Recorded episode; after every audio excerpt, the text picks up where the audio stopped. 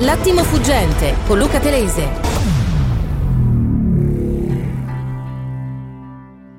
Rieccoci in diretta, l'attimo fuggente. Allora, forse siete Matteo, il nostro ascoltatore più giovane. Ciao Matteo. O forse è già entrato a scuola, porca miseria, dovevo ricordarmelo prima.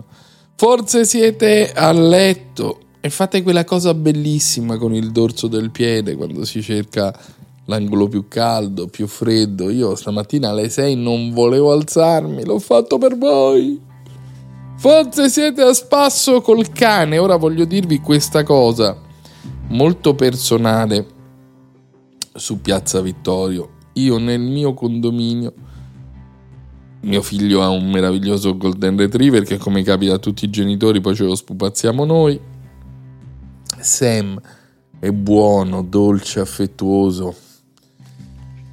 E nel mio condominio c'è un signore che ha due canoni tremendi, due alani, e ogni volta arrivano, ringhiano, saltano addosso. Un giorno gli hanno squarciato mezzo pelo. E allora voglio dirvi una cosa che forse avrete imparato nelle vostre uscite mattutine. Mandatemi un WhatsApp subito. Ma sapete che ci sono dei trattati sul fatto che i cani assomigliano ai loro padroni? Il cane è il più grande percettore di umori che esistano al mondo. Ci avete fatto caso, immagino. E quindi il cane meditativo appartiene al padrone meditativo, il cane bizzoso e stizzoso appartiene al padrone bizzoso stizzoso o alla padrona, eh? Il cane testa di cazzo appartiene al testa di cazzo. E scusate, io vorrei farvelo vedere il padrone di questi due alani. Loro partono scatenati all'attacco contro uomini e cose, contro bambini e contro inermi. E lui c'ha subito quest'aria ingrugnata. Lui assomiglia ai suoi cani, come se il mondo non capisse che i suoi gioiellini devono passare. Vergognati. Approfitto di questa radio per dire: vergognati che assomiglia ai tuoi cani e i tuoi cani assomigliano a te. Comunque non è un bel vedere.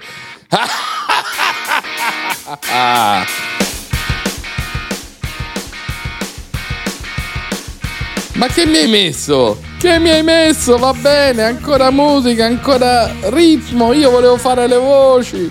Andiamo a cercare un'altra notiziola e raccontiamo questa cosa incredibile dei due reporter Alfredo Bosco e Andrea Sceresini, che sono stati cacciati e messi al bando dal governo dell'Ucraina perché non sono stati in riga con il potere e con le richieste del governo di Zelensky.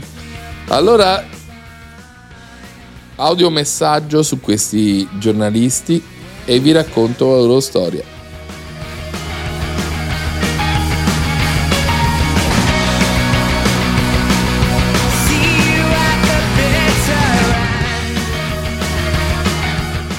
Allora, si tratta, come vi ho detto, Andrea Sceresini e Alfredo Bosco sono giovani, uno con la barba, l'altro con i baffi, li avete visto spessi come reporter freelance, quindi a loro spese, a loro rischio, anche in tanti reportage della sette. Ed ecco che cosa raccontano. Il sei febbraio, ovvero ormai dieci giorni fa, mentre eravamo al ritorno al fronte di Bakhmut, dove abbiamo realizzato un reportage per Rai tre, il ministro della difesa ucraino ci ha notificato la sospensione degli accrediti giornalistici. Da dieci giorni aspettiamo un interrogatorio del S B U, i servizi di Kiev.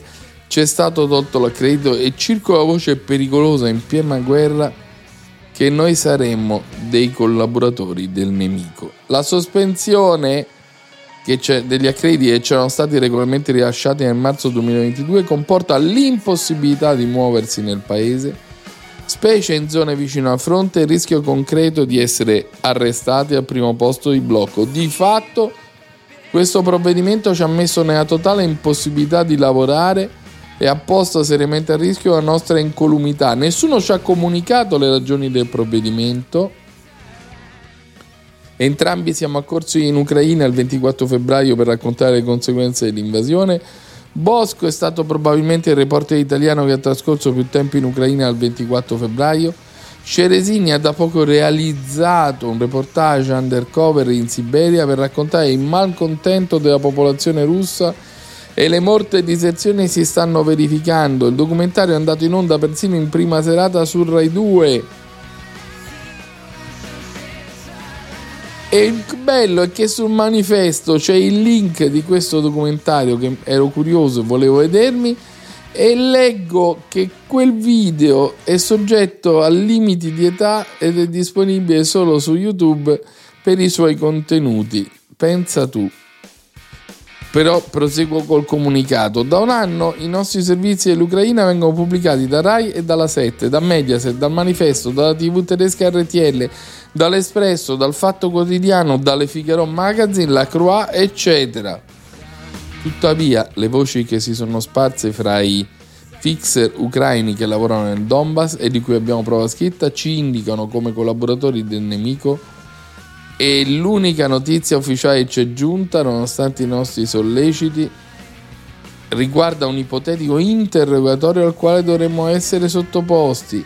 Inizialmente questo interrogatorio avrebbe dovuto svolgersi a Kramatorsk, dove ci troviamo eh, e ci eravamo il sei febbraio. Abbiamo subito fornito all'S B U i nostri numeri di telefono e il nostro indirizzo, chiedendo che il colloquio potesse avere luogo il prima possibile. Dopo cinque giorni abbiamo deciso, dietro consiglio della nostra ambasciata, di spostarci a Kiev, dove hanno sede gli uffici centrali. L'interrogatorio non si sarebbe più svolto a Kramatorsk, nella capitale. Da allora non è successo nulla.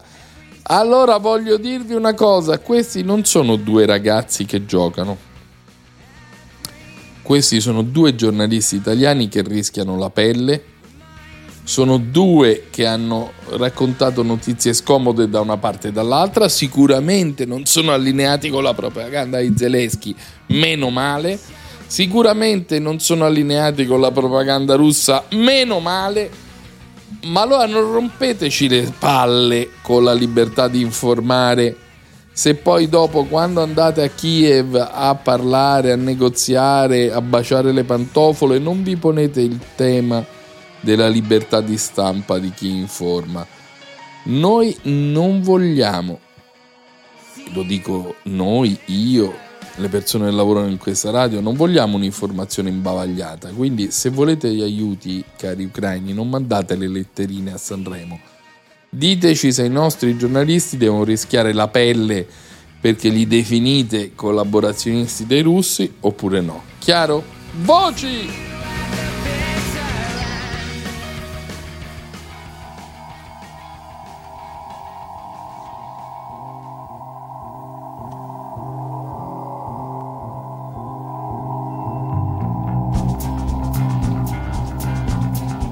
Ma potevamo dimenticare la polemica fra Fedez e Mario Giordano?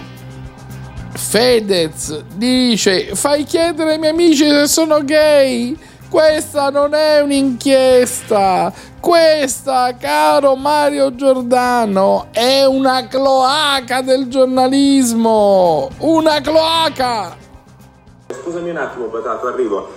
Come una giornalista vado in, gi- in giro a chiedere ad amici miei se io sono omosessuale o meno. Ma io ho entrato, se non vuole chiederlo, vuole guardi, io non lo, no, no, io non, io non mi permetterei mai di visionare il girato, lei può fare qualsiasi domanda vuole, eh. No, però se lei mi sta dicendo, basta che l'ho fatta, se proprio lo devo dire, l'ho fatta una persona sola e... Allora, oggi ho facilitato il lavoro della giornalista d'inchiesta ad una giornalista di Fuori dal Coro che ha contattato tutti i miei amici d'infanzia chiedendo se io sia omosessuale, chiede, chiedendo se ho cose da nascondere. Ecco, cara giornalista, io non sono omosessuale, se lo fossi lo direi. E credo che il lavoro del giornalismo di inchiesta, di inchiesta mal si concili con inchieste del c***o tipo queste. Quindi, caro Mario Giordano, cari amici di Fuori dal Coro, per me siete la cloaca del giornalismo e fate schifo al cazzo. E perché mai Fuori dal Coro ha la priorità di fare un'inchiesta su di me per vedere se sono omosessuale o meno? Perché ho fatto vedere le foto dei vostri amici fascistelli vestiti da nazisti? Vi siete presi male? Eh? Mario Giordanino. Teste. E mi sento veramente troppo buono oggi, perché io non posso fare e dare lezioni di morale e di coerenza a nessuno, però ci metto sempre la faccia. E mi sembra veramente ingiusto in questo momento non taggare il profilo della giornalista, però non lo faccio perché sennò piangerebbe da, da oggi fi- fino a che non uscirebbe il servizio, quindi va bene così, va bene così. Non vedo l'ora di vedere questa grande inchiesta su Fedez e se Fe- Fedez era gay quando era adolescente. Comunque, dopo che avete fatto questa inchiesta, amici di Fuori dal Coro, potete farne una per me, vi chiedo per favore, per favore. Io voglio sapere se Mario Giordano ha ancora i testicoli attaccati allo scroto. Me lo domando da una vita. Se lo domandano in tanti, secondo me. Ciao Marietto! Ciao Marietto! Noi che siamo contenti, lo mandiamo in onda Fuori dal Coro, sto facendo delle domande per quello. Allora devo dirvi subito come la penso. Intanto, se sei andato a fare un bacio omosessuale a Sanremo, ha senso fare questa domanda? Io non la farei, non me ne frega niente, ma se sei andato a baciarti in bocca con un altro uomo di fronte a dieci milioni di persone, è legittimo che uno si chieda se eh, sei omosessuale oppure no, perché la tua omosessualità sei tu che l'hai trasformata in una battaglia civile, quindi poi non facciamo oddio, orrore. Secondo, se tu fai la battuta sui testicoli di Mario Giordano, beh, non puoi chiedere il salvacondotto, perché tu stai facendo una battuta sessista, stai insinuando che un eunuco, un senza palle, un evirato, e quindi stai in questa battaglia e ci stai così. Terzo, ma qui devo dirtelo davvero, che vuol dire quella minaccia mi basta taggare il nome della giornalista sui social? Oh, ma che cos'è il Far West? Queste le domande che faccio a Fedez, perché mi sembra che qui ci sia un sacco di persone che giocano Glocchiani e Fotti. E cioè il punto è, io voglio fare il bacio omosessuale, scandalizzare, però non mi dovete rompere le scatole sul mio privato. Ma no, ma non è possibile, non si può fare così. Se trasformi la tua vita privata in un fatto pubblico, devi essere pronto al fatto che qualcuno vada a ravanare su questo. Non c'è dubbio, non c'è dubbio alcuno. Attenzione, cosa prometteva la Meloni in campagna elettorale sul superbonus? Due round, tutte e due molto interessanti. Il super bonus edilizio al cento dieci per cento è una misura nata con intenti lodevoli, rinnovare il nostro patrimonio edilizio in funzione della transizione ecologica. Purtroppo il provvedimento, a causa di una norma che era oggettivamente scritta male, ha prestato il fianco a diverse frodi e ha comportato un aumento ingiustificato del prezzo dei materiali edili. Per provare a correggere gli errori iniziali, il governo ha cambiato più volte in corsa le regole di accesso e di funzionamento al fondo. Da maggio duemilaventi, quando il superbonus è stato istituito, sono già sedici i provvedimenti normativi che lo hanno modificato. Modifiche sempre più stringenti che hanno mandato in crisi migliaia di piccole imprese del settore edilizio che avevano fatto giustamente affidamento eh, sulla misura del superbonus e hanno lasciato nel limbo migliaia di cittadini che avevano fatto altrettanto, firmando contratti per lavori che poi sono stati bloccati, spesso anche in corso d'opera. Fratelli d'Italia è sempre intervenuta chiedendo che non si cambiassero le regole in corso e proponendo più volte misure per sbloccare il mercato dei crediti incagliati e per favorire la ripresa dei lavori nei cantieri. Il nostro ultimo emendamento è stato approvato nei giorni scorsi nell'ambito dei lavori di conversione del eh, decreto aiuti bis. Grazie a Fratelli d'Italia si è arrivati a una norma che corregge la questione della responsabilità in solido delle banche o comunque di fornitori eccedenti i crediti, i quali da adesso rispondono dei loro comportamenti solo in caso di colpa grave o dolo. Questa modifica è un primo passo che ovviamente serve a facilitare lo sblocco del mercato dei crediti e consentire alle banche e agli altri soggetti di operare con maggiore serenità. Contemporaneamente dovrebbe anche facilitare la cessione da parte delle imprese che si trovano oberate da crediti rimasti chiusi nei loro cassetti fiscali. Ma scusate, ma vi rendete conto che è il contrario di quello che si sta facendo ora? Ma guardate che clamorosa questa vicenda. È come per il video sulla benzina. La Meloni è troppo brava, fa troppi video ed è evidente che poi quando li rivedi, siccome dice sempre le cose giuste, poi se cambia idea eh, eh, finisce in difficoltà, perché aveva detto la cosa giusta, aveva detto che bisognava liberare i crediti, bisognava non penalizzare le imprese, invece cosa sta accadendo? Eh, eh, eh, eh. Sentiamo il secondo round. Ma non basta. Fratelli d'Italia intende anche andare oltre, intende intervenire per modificare il funzionamento del superbonus. Come? Nell'immediato noi vogliamo intervenire per tutelare i cosiddetti esodati del superbonus, ovvero imprese e cittadini rimasti rispettivamente con crediti fiscali e lavori bloccati, rimasti prigionieri delle frequenti modifiche normative. È quindi necessario da questo punto di vista accompagnare alla scadenza l'attuale formulazione della norma secondo il principio del legittimo affidamento, cioè nessuna modifica normativa per chi aveva già avviato i lavori che rientravano nel centodieci. Per il futuro vogliamo intervenire rivedendo e riordinando l'intero sistema delle agevolazioni edilizie esistenti, uniformando l'entità dei bonus che in ogni caso secondo noi non devono superare l'ottanta per cento del costo sostenuto, indirizzando le agevolazioni prevalentemente verso la prima casa, semplificando, come sempre necessario, e riducendo gli adempimenti previsti senza far venire meno la doverosa severità dei controlli. Sempre dalla parte delle imprese e dei cittadini onesti che si danno da fare per far crescere e migliorare l'Italia. Beh, è clamoroso. Questa radio libera di informare vi ha fatto sentire un documento che oggi non vi faranno sentire molti. Perché io voglio gridare ai quattrocentoventi, sono d'accordo al cento per cento con la Meloni, ma quella di questo video in campagna elettorale che sostiene esattamente il contrario di quello che sta facendo adesso il governo. Perché era veramente la cosa giusta, ma adesso si sta facendo il contrario. Ma allora vi rendete conto di come è difficile in questo paese capire?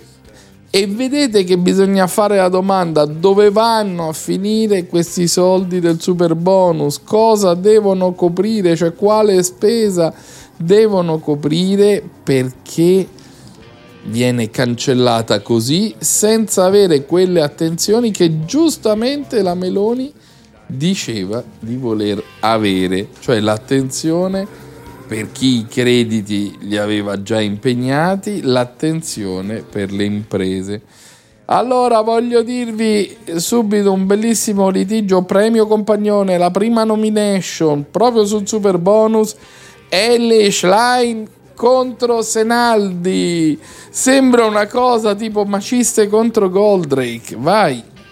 Bonaccini ha detto: quelli lì li mando tutti a casa. Lei dice: questi qui li mando tutti a casa. Beh, io non è che ho bisogno di chiamare mia moglie per sapere se c'è la cena. Allora, è sicuro a parte che, che c'è la cena. Questo aprirebbe una frateria di discussione serale in cui non voglio cosa. entrare. Ma mi scusi, di cosa stiamo parlando? Io l'ho detto che nessuna delle persone che mi sostengono mi ha chiesto di essere nominato. Vorrei che fosse così anche per tutti gli altri candidati, eh, perché ne sento di tutti i colori. Però la verità è che ieri ero in una regione in cui tutto il gruppo dirigente territoriale sta con un altro candidato. Allora ci chiariamo. Non è diciamo. che Bonaccini si muove in autonomia, porta con sé c'è tutta una sola una parte corrente che è rimasta intera, è quella degli ex renziani, e sta con un altro candidato. Anche la vicenda del superbonus. Io credo che lì certo. sia stato un errore madornale che spero che il governo corregga, perché rischia di, di piegarsi sulle però. famiglie, Dai, sulle famiglie, diciamo soprattutto sulle famiglie più povere, di diciamo. Dice Senaldi. No, no, no, guardi, io del superbonus. Mi scusi, una, una cosa flash. Allora, direttore, mi errore di Gualtieri. Ho definito un errore buttare via il bambino con l'acqua sporca dall'oggi al domani, mettendo in difficoltà venticinquemila imprese, novantamila cantieri. Una la fate facile sull'energia, sugli immigrati. Tagliola, non ce la aspetta, fammi direttore, poi, solo una questione. Tra il duemilaventuno e il duemilaventidue un terzo ma della crescita vince, è stata dovuta anche slogan e basta, al rilancio dell'edilizia. Se lei, se lei vince, aspetta, guarda, c'è Giovanni, siamo già alla fine. Se guardiamo i dati che sono oggettivi, un terzo della crescita dal duemilaventuno al duemilaventidue si reputa possa essere stata portata anche dal rilancio dell'edilizia attraverso il bonus sull'efficientamento energetico. Ma, ma come gente è drogata, è come quelli che dicono che era grazie, grazie Senaldi, grazie Schlein. Fantastico, eh? Credo che stamattina il premio Compagnone lo abbiamo già assicurato, però attenzione, rimanete inchiodati. Matteo, sei marinato la scuola, continua a seguirci in questa radio libera di informare. Avete visto quante spigolature che vi diamo, perché a noi non piace soltanto raccontarvi le cose, piace a me personalmente moltissimo, qui all'Attimo Fuggente sul giornale radio, piace darvi tutte le diverse opinioni sulle cose. Ci fermiamo per un lampo, restate inchiodati, torniamo subito dopo. Attimo Fuggente. L'attimo fuggente. L'attimo fuggente con Luca Telese ritorna tra poco.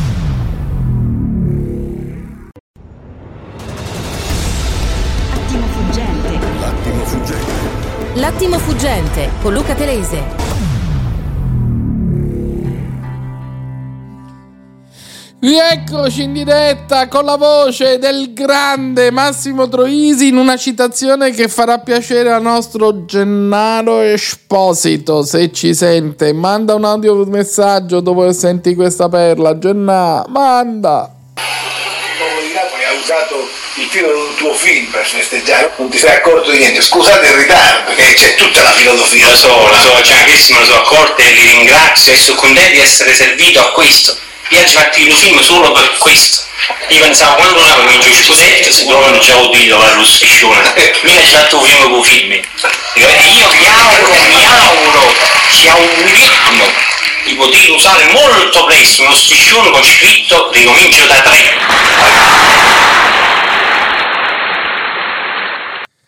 La profezia sul terzo scudetto del Napoli, ricomincio da tre, ma sapete perché poi ne parlerò? Perché un grandissimo cineasta, Mario Martone, ha fatto con Troisi quello che Tornatore ha fatto con Morricone, c'è un viaggio che ci commuove, il genio di Troisi, musica, Napoli, la rivoluzione, eh, il sud, i migranti, che cosa fu quella fiammata di talento cristallino. Ebbene, oggi Massimo Troisi avrebbe settanta anni, sarebbe un vecchietto coi capelli bianchi oppure molto vitalistico, sarebbe come avrebbe l'età più o meno di Martone, ma oggi Massimo non c'è più, il suo cuore matto ci ha tradito e a noi manca moltissimo. Ma attenzione, al telefono noi il grande, grandissimo Alberto Negri, inviato di guerra, gigante dell'informazione e della controinformazione, per usare una prova di altri termini. Buongiorno Alberto. Ah, e ancora non lo abbiamo, e va bene, ce l'avremo fra poco. Allora dammi un altro Troisi, dammelo Peter, che lo festeggiamo, santo Dio. Vieni, vieni, vieni, chiamati via, stai via, vieni, vieni. Ah, ma cominci, non devo, devi stare zitto, non voglio venire. Eh, vabbè, non venire. Eh, babattino, mannaggia la miseria, si tremendo. Eh, vabbè, allora, mo rimango qua, rimango solo. Ma non signore, ma rimangi sul mi do deserto, ma non devo. Non fa niente. Cioè, io mi scoccio, capite, cucino e cose, rimane parte. Cioè rimane una Firenze a due zio Antonio. È andata a Firenze, è andata a zio Antonio e poi non parte mai. Cioè, se ti sto dicendo che parte, parte, no? E poi non... Ma non magro, non ce la faccio più, cioè... Quello che è stato è stato, basta, ricominci da tre. Da zero? Eh? Da zero, ricominci da zero. Non signor, ricominci da... Cioè, t- tre cose mi sono riusciti in da vita perché ho già perduto pure questo. Che ho già ricominciato da zero, da tre. Ma non va, non ce la faccio più. Gaetà, chi parte sa da che cosa fugge, sa. ma non sa ma che non cosa sa. cerca. Cioè, com'è questa cosa? Chi parte sa da che cosa fugge, ma non sa, ma non che, sa cosa che cosa cerca. Cazzo, è bello, so. L- l- l'hai fatto tu? Cazzo, pare scemo tu, eh? Invece... ma c'è stato fermo, fermo! Strepitoso! Quella Massima Zen che diventa il tormentone di questo film che mi folgorò, era ancora un ragazzo, mi aprì degli orizzonti, cos'era la comicità, cos'era il sottotesto, cos'era raccontare l'epopea di questo ragazzo che partiva dal sud e si trovava interrogato da tutti con la domanda: lei è napoletano? Sì. Emigrante? No, turista. E allora riproviamoci con noi il grande grandissimo Alberto Negri, inviato di guerra, giornalista verticale, che ci racconta oggi di che cos'è questa partita che si gioca sugli inviati sospesi, a cui sono stati sospesi i pass dal governo dell'Ucraina. Buongiorno Alberto. Buongiorno a tutti voi. Buongiorno. È normale questo provvedimento? Ti ha stupito? Che riguarda, ricordiamo, due inviati. No, no, il, prov- il provvedimento non mi stupisce. Mi stupisce che i media italiani, tivù e giornali, abbiano fatto una mezza dozzina di interviste a Zelensky in queste ore e non gli abbiano fatto neppure una domanda. Bravo. Su questa questione. Il problema è che esiste una lista di giornalisti sgraditi, questo ormai è ovvio, ma evidente, lo sanno tutti, tant'è vero che un altro giornalista italiano gli è stato impedito di entrare in Ucraina. Ma che dopo due settimane e mezzo che si sappia di questa vicenda e che i giornalisti italiani non chiedano a Zelensky come mai questi giornalisti sono bloccati a Kiev da oltre due settimane, ecco, io lo trovo abbastanza scandaloso. Se il livello è questo del nostro giornalismo, andiamo bene. Tu scrivi per il Manifesto che è uno dei pochi giornali che ha dato grande visibilità a questa vicenda. Perché diventa così importante? Perché molti nostri colleghi, secondo me, cedono alla tentazione di dire eh, ma in fondo questi giornalisti, poi qualcuno di loro era filorusso e quindi tutto sommato non è cosa sbagliata. Queste sono sciocchezze sesquipedali che questi giornalisti dovrebbero ringoiarsi e chiedere scusa, perché io non, cioè, magari qualche filorusso non si sa, ma questi due colleghi che sono stati bloccati e sono ancora lì hanno lavorato facendo servizi per la Rai, facendo servizi per la Sette, cioè per tutti i maggiori media italiani, non sono per niente filorussi. Anzi, in un libro di Sceresini Sceresini denuncia la corruzione che c'è nel Donbass, ma lo fa da anni. Cioè non c'è proprio niente di filorusso, c'è semplicemente il fatto che si deve coprire una guerra, coprire un servizio su tutti e due i fronti. Io quando ho fatto la guerra Iran-Iraq sono stato uno dei giornalisti che sono stati sia sul fronte iracheno e sul fronte, e sul fronte iraniano, ma questo mi sembra evidente. Oggi chi è stato in Donbass, anche anni fa, eh, non può più fare il proprio lavoro in Ucraina, questo Eh, appare ormai evidente.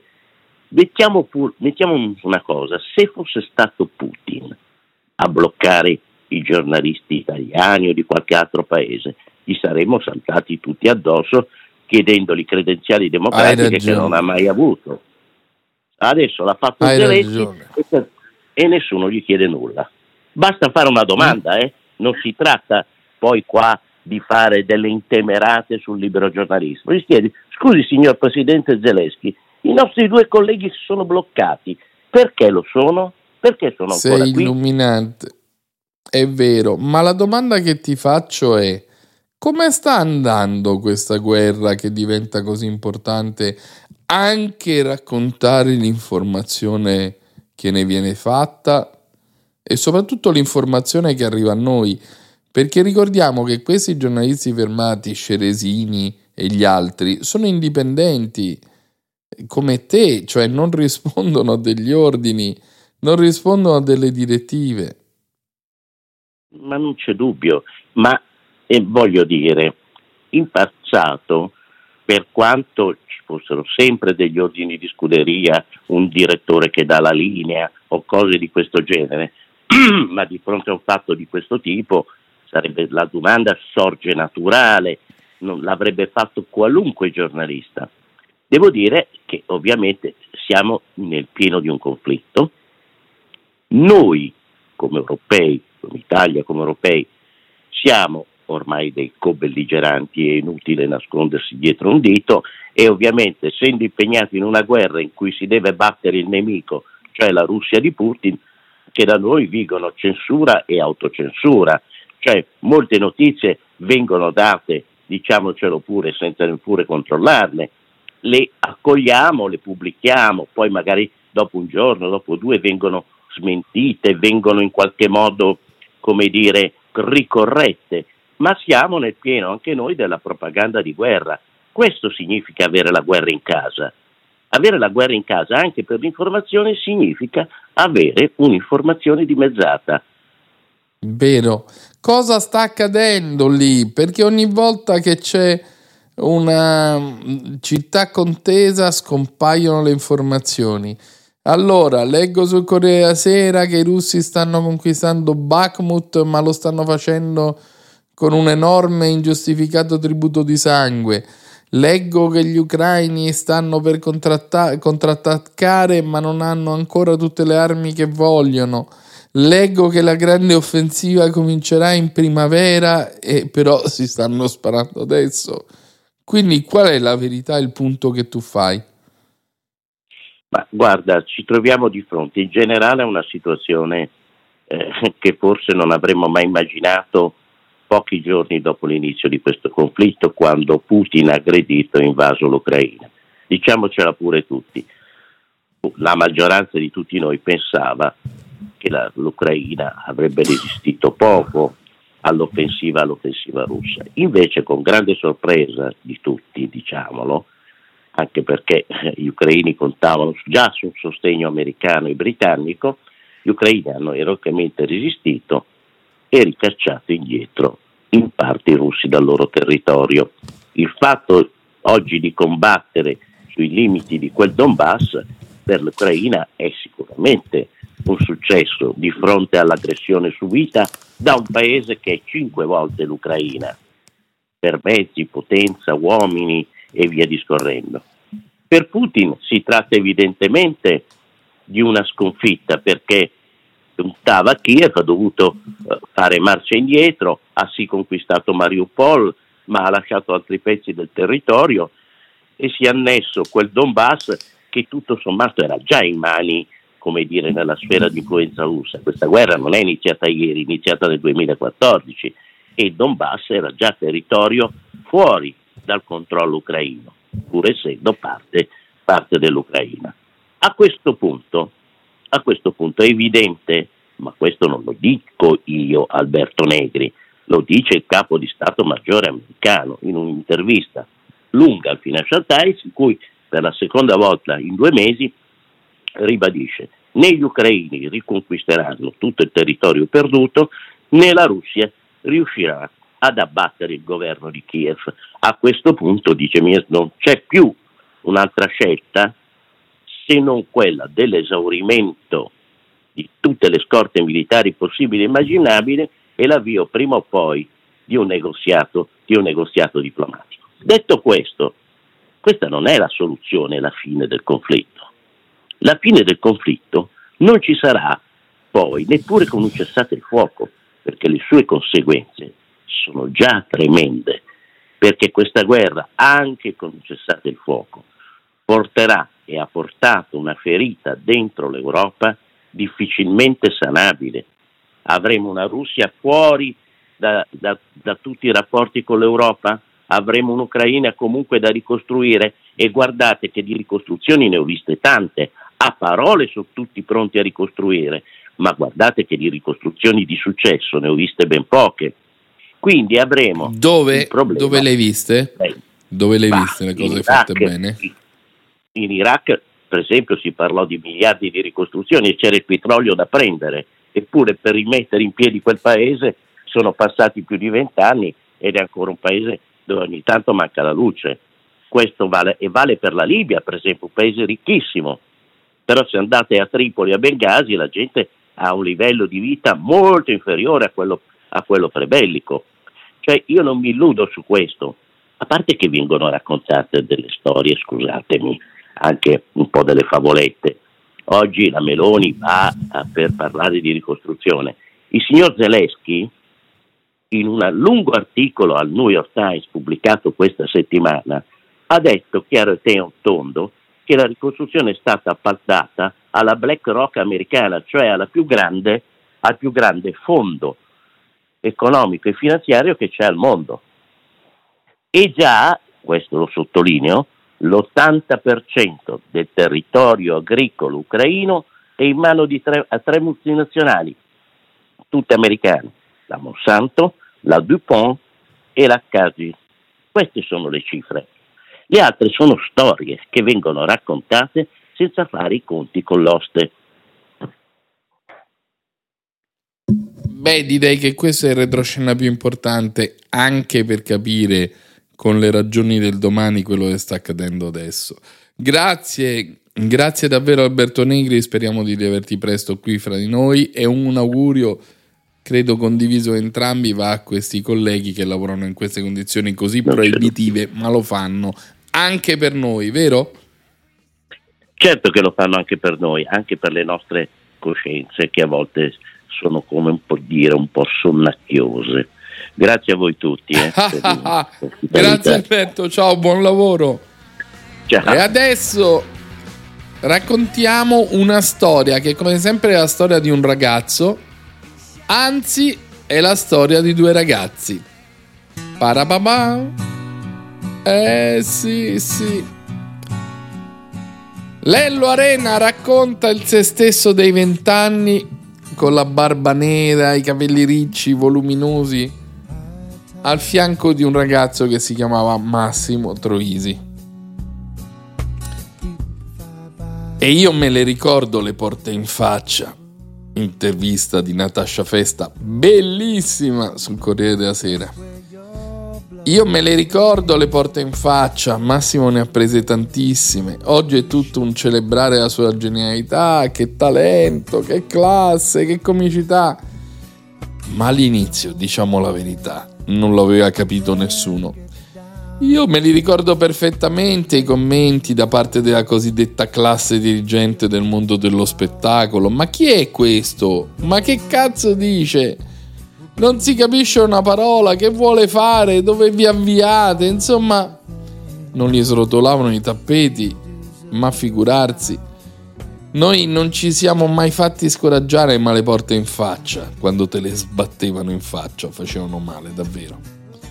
Lello Arena e Massimo Troisi non lo capivano per il dialetto, il vostro slang, la vostra comicità, o per cosa? Ma no, ma mica per quello. Non capivano Massimo per quel suo modo di parlare così unico che oggi tutti osannano. Adesso è facile, potrei fare nomi e cognomi di chi ora l'onora e magari dice pure di averlo sostenuto all'inizio. E un tempo non lo riceveva neppure, ma non li farò. Eppure in tutto questo celebrare mai un settantesimo compleanno post mortem ha visto una tale mobilitazione di forze creative, di intellettuali, istituzioni. Qualcosa va detta. È molto bello che ci sia questa voglia di Massimo, che ognuno la esprima con le sue competenze, i suoi talenti.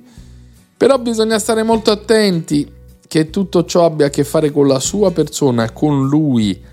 I settanta anni di Troisi sarebbero stati importantissimi se lui fosse stato nella condizione di compierli veramente. Oggi è una festa postuma piena di presenze illustri.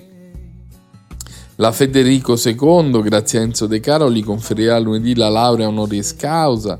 I miei amici Ficarra e Picone mi hanno anticipato che c'è l'ipotesi che il David Donatello dello Spettatore sarà intitolato a lui.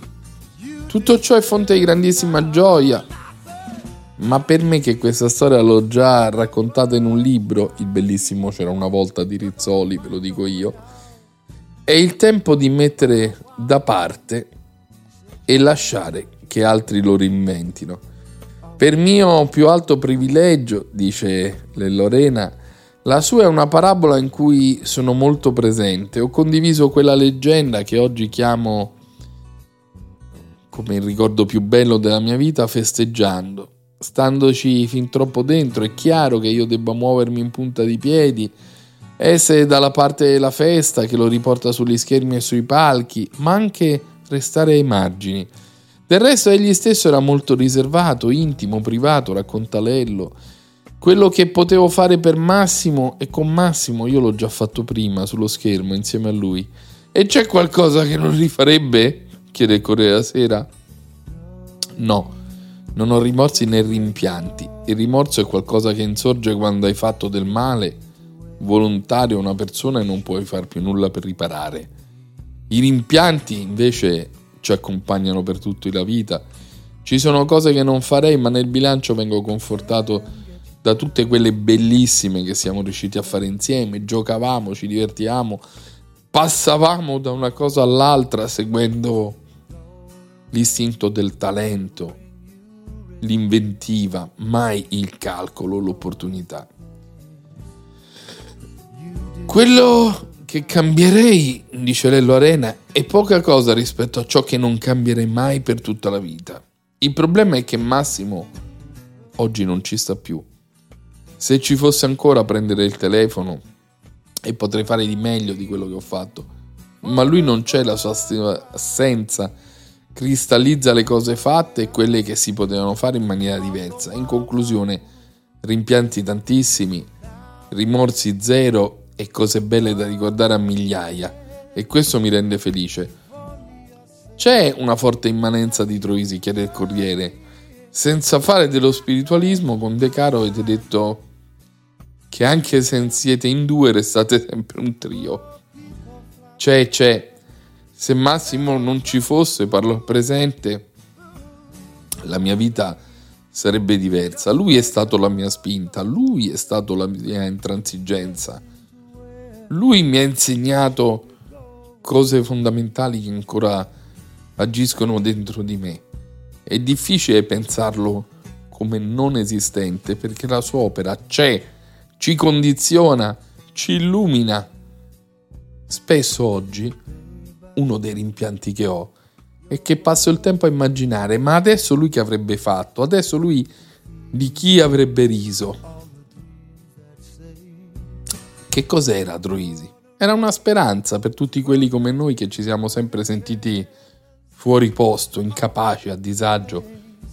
Io senza di lui sarei rimasto così, fuori gioco, perché non capivamo come funzionava il meccanismo del mondo dello spettacolo. Il messaggio che arrivò era: non dovete più preoccuparvi di sentirvi fuori luogo, cercate di capire cosa siete veramente, il resto devono farlo gli altri, non dovete vendervi voi la merce. E questo fu il messaggio che grazie a Massimo fu passato con una cifra unica. Massimo poteva dire quello che voleva senza mai sembrare blasfemo. E il Corriere chiede a Lello Arena: ma tipo, ma avete presente come parlava dei santi? Sono certo che San Francesco, se l'avesse sentito, avrebbe applaudito pure lui, consapevole di aver esagerato con quel suo dono di parlare agli uccelli. E San Francesco basta mo, così come per Giuda la tortura. Io parlo subito, anche se mi dicono guarda che forse ti torturiamo, io già parlo. Un grande Lorena. E allora sentiamo com'era Troisi, ancora un lampo da Peter. Come? Ah, pareva che era proprio simpatico. Senti, ma come mai sei venuto qui da Napoli? Ma sai, cioè in fondo, in fondo, cioè chi parte sa da che cosa fugge, ma non sa che cosa cerca. Ma che fai? Parli con le frasi degli altri? Chi? Uh, conosci a Lello tu? E chi è Lello? C'è Lello Sodante, dai, quello là bassini, sono poco... la faccia di... Cioè, la frase che ho detto. È di Montegna. Ah, è di Montegna, sì. No, no, è... Niente. E lei lo chi è? No, niente, niente. Cioè, mi sono sbagliato, ho detto una... di Montegna. No, vabbè, siamo a livelli assoluti. Io spero... Spero che qualcuno che non lo conosca, grazie a questi lampi, possa dire va bene, domani vado a risentirmi, ricomincio da tre, domani ritorno su queste piste, domani provo a capire che cos'era il racconto di un intellettuale italiano, istintivo, comico, capace di cogliere lo zeitgeist, lo spirito del tempo, sintetizzava in un capolavoro autoprodotto, autogirato, incompreso dai produttori col birignao, i fichetti di merda del cinema che contava, come ci ha raccontato Lello Arena, e poi capace di trasfigurare tutto in una battuta con uscita Lello, stupendo. Ma che Lello è Montegna? Che c'è, un WhatsApp di Gennaro?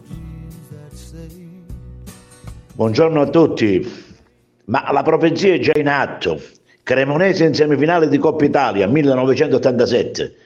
Dopo il festival di quest'anno a Sanremo il Napoli vince tre a zero e così è stato anche nel millenovecentottantasette. Dopo il festival il Napoli ha schiantato tre a zero un'altra squadra. Tutto questo lo dedichiamo al grande Massimo, Massimo Troisi, con buona pace di Marocchi, Trevisan, Carezza e Bergomi. Forza Napoli sempre! Sì, però è pazzesco, qui stiamo facendo poesia, stiamo parlando di talenti e tu ti butti solo sull'aspetto del Napoli. Gennaro, Gennaro, la profezia! No, no, no, via, via Peter, non essere corrivo.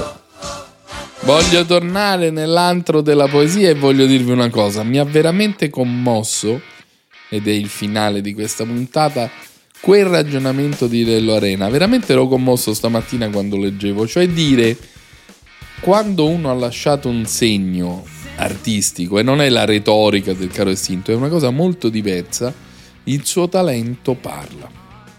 Ecco, io vorrei che fra qualche anno qualcuno andasse a frugare in questi materiali del giorno, ritrovasse Matteo, il suo bellissimo audiomessaggio, ritrovasse le baldanzose sparate tifose di Gennaro, ritrovasse le opinioni controcorrente, ritornasse le cronache di Fazzolo. Qua non è importante avere ragione o torto, come dice Lello Arena, qui è importante lasciare un segno in quello che si fa, e lo si può fare facendo dog sitter. Ne conosco uno geniale, Sandro, ci sente tutte le mattine. È importante farlo facendo l'operaio, è importante da pensionato, è veramente importante come si è cittadini, e quindi io amo le persone che riescono a lasciare un piccolo grande segno nel mondo che abitano, ognuno come può, ognuno come vuole. E ricordate, chi parte sa da cosa fugge, ma non sa che cosa trova. Montegna, eh? Montegna. Ciao, a domani! L'attimo fuggente. L'attimo fuggente. L'attimo fuggente con Luca Telese.